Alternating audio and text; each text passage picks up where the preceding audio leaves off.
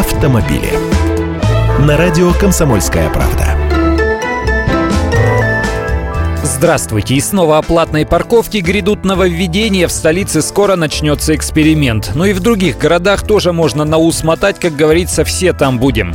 Уже с 15 марта на 22 улицах Москвы появятся дорожные знаки «Парковка только для резидентов». Вы их узнаете.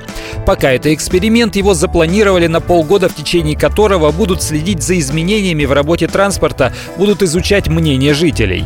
Если все получится, то услуга станет постоянной. Более того, в Москве может появиться новый знак с надписью «Кроме владельцев парковочных разрешений». Его будут устанавливать в пару к знаку «Остановка запрещена» или «Стоянка запрещена». То есть запрет не будет распространяться на автомобили, владельцы которых имеют резидентное разрешение на парковку. Эти самые разрешения выдаются по-прежнему на тех же основаниях. Документ дает право на бесплатную стоянку ежедневно с 8 вечера до 8 утра.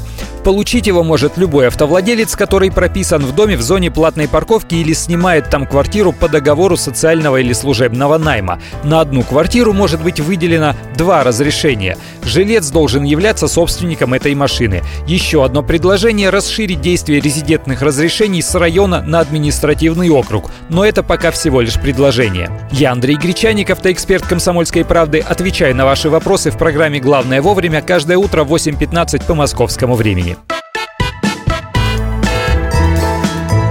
Автомобили.